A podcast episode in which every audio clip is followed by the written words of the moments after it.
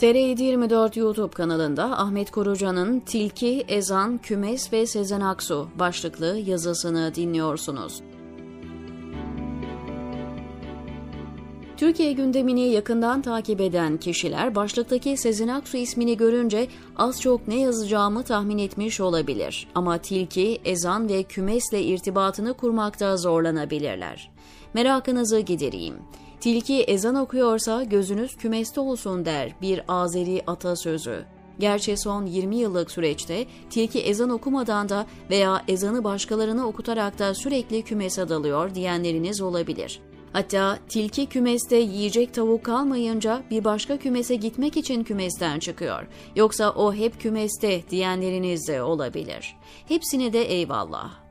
Sezen Aksu'nun 2017'de söylediği bir şarkıda yerini alan Hz. Adem ve Havva'ya cahil demesinin problem olarak ülke gündemine sokulduğu günden beri meselenin dini boyutu adına bir şey söylediyen birçok dostum oldu. Geçen cuma Recep Tayyip Erdoğan'ın bir siyasi mitingde dilini kopartırız beyanından sonra ısrar eden dostlarım daha da çoğaldı. Pardon, siyasi miting meydanı değil camiydi değil mi o?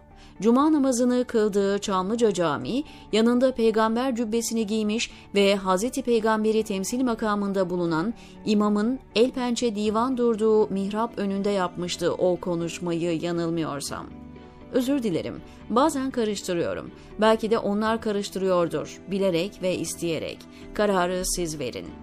Ben bu ısrarlar karşısında sadece bir tweet atmakla yetindim ve yazı kaleme almadım. Neden? İşte şu an okuduğunuz yazı böyle bir yazıyı neden kaleme almadığımın iki sebebini anlatacak. İlkini kısmen söyledim sayılır ama açmam gerekir. Bana göre mesele ne Sezen Aksu, ne Hazreti Adem ve Hazreti Havva, ne Kur'an, ne din, ne de iman. Asıl mesele Türkiye'de hemen hemen her haneye ateş gibi düşen ve herkesi ilgilendiren hayat pahalılığı, enflasyon, döviz fiyatları, doğalgaz ve petrol ürünlerine yapılan zamlar vesaire. Eğer mesele gerçekten din olsaydı, Hz. Adem ve Havva'ya cahil demenin çok daha ötesinde hem de bakan ve milletvekili düzeyindeki insanların şirk kokan cümlelerine benzer tepkiyi vermeleri gerekirdi. Vermediler. Bundan sonra da vermeyecek, dini istismar ederek toplumu kutuplaştırmaya devam edecekler bakara makara diyerek Kur'an'a açıkça hakaret eden, her cuma bir ayet sallıyorum diyen hırsızların dillerini kopartmayacak ve kopartamayacaklar. Kur'an'ı göbekten aşağıya tutmayan ama belki hayatlarında bir defa bile olsun ne diyor Allah bana bu mesajında demeyen ve meal dahi okumayan cahil kitleyi arkasına alarak toplumu kutuplaştırmayı sürdürecekler. Çünkü bu toplumda din onların kullanabilecekleri en iyi ve en son malzeme. İşte bakış açım bu olduğu için meselenin dini içeriğine yönelik yazılar yazmayı, konuşmalar yapmayı, Erdoğan'ın oyununa düşme, toplumu çekmeye çalıştığı mindere girme ve gerçek gündem konuşulmasın diye öngördüğü kapana kısılma olarak değerlendirdim. Sırf bu sebeple dostlarım konuş, yaz demesine rağmen konuşmadım ve yazmadım. Sadece onları kırmamak ve tarihe not düşmek için bir tweet attım. Dedim ki, insanlığa rahmet olarak gelmiş Hz. Muhammed'in mihrabında Hz. Adem'e atfen söylenen yorumu açık bir beyana dilini koparma tehdidinde bulunmak güldürmeyin insanı. Bir peygamberi müdafaa etmek hırsız, arsız, yalan ağzına yuva yapmış bir yalancıya mı kalmış? Ne günlere kaldık ya Rab? Aynı yerde duruyorum. Hz. Adem gibi bir peygamberi müdafaa etmek, Erdoğan gibi bir hırsıza ve arsıza mı kalmış Allah aşkına? Günde yüz defa yalan söyleyen ve yalan ağzına yuva yapmış yalancı mı Hz. Adem'i müdafaa edecek? Dilini kopartırız naralarına, beyinlerine sıkarız diyen ve okuduğu bildiride aleyhisselam bile diyemeyen cahil insanlar mı Hz. Havva'yı savunacak? Katılırsınız, katılmazsınız. Bilemem. Ama benim şahsi kanaatim bu türlü durumlarda ayetleri bir slogan, bir mızrap, bir silah gibi kullanan dinbaz zalimin elinden dini kurtarmak ve onu istismar etmesine meydan vermemektir. Bunun için söylemin ne dini içeriğe ne de yapıldığı mekana girmeden evrensel ve anayasal ilkeler, prensipler ekseninde bir tutum takınmalı, söylemleri bu merkezde geliştirmeli ve ona göre pozisyon almalı.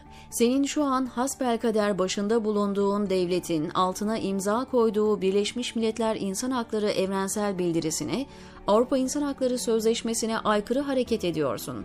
Cumhurbaşkanı olmana rağmen seni de bağlayan TC Anayasası'nda yer alan din ve vicdan özgürlüğü, düşünce ve ifade hürriyeti maddelerine göre suç işliyorsun ve günü geldiğinde hesap vereceksin.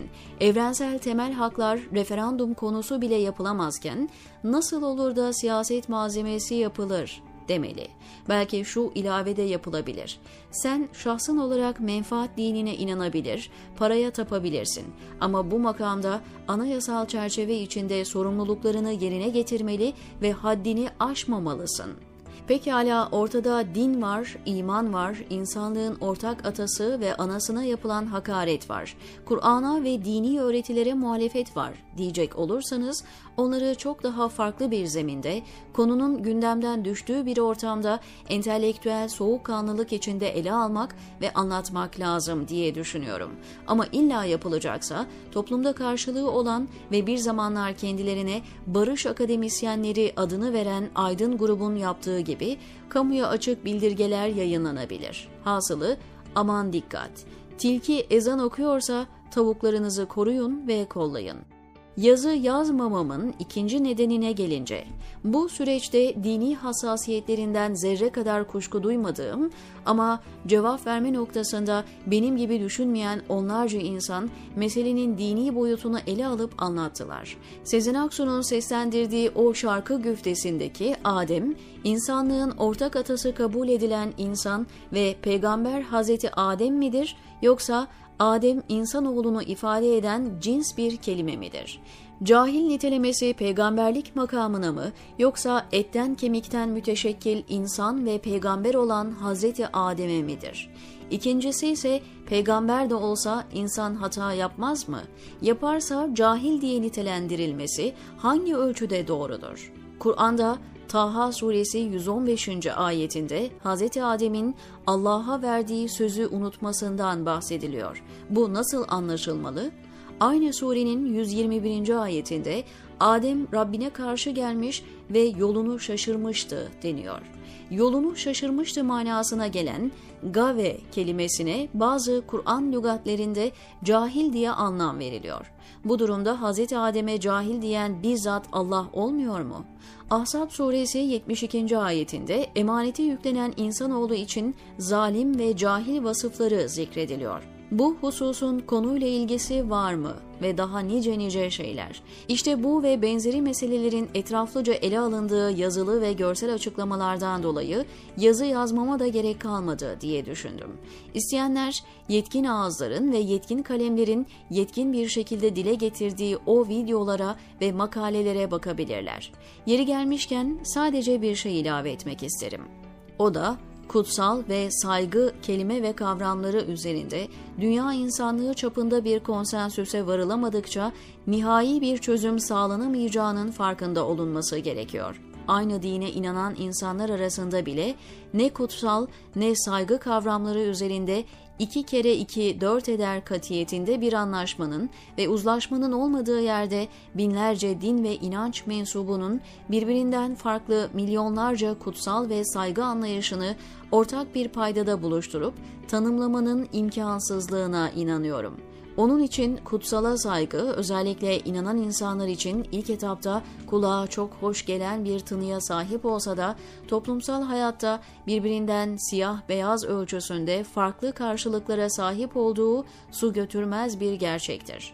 Onun için olsa gerek uluslararası anlaşmalara konu olan din ve vicdan hürriyetine sınırlama getirme noktasında genel ahlak, kamu düzeni, kamu huzuru, başkasının hürriyetine mani olmama gibi üst başlıklar zikredilmiş, bu kısıtlamaların kanunda nasıl yer alacağı, ceza verilip verilmeyeceği, verilecekse ne tür cezalar verileceği ulusal devletlere havale edilmiştir.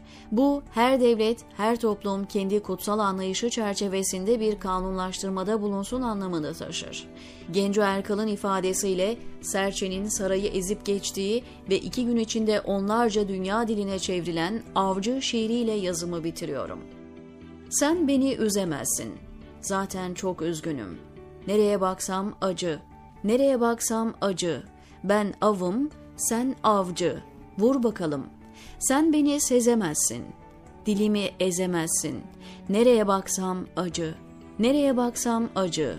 Kim yolcu, kim hancı. Dur bakalım. Beni öldüremezsin. Sesim, sazım, sözüm var benim. Ben derken ben herkesim.'' diyor Ahmet Korucan TR724'teki köşesinde.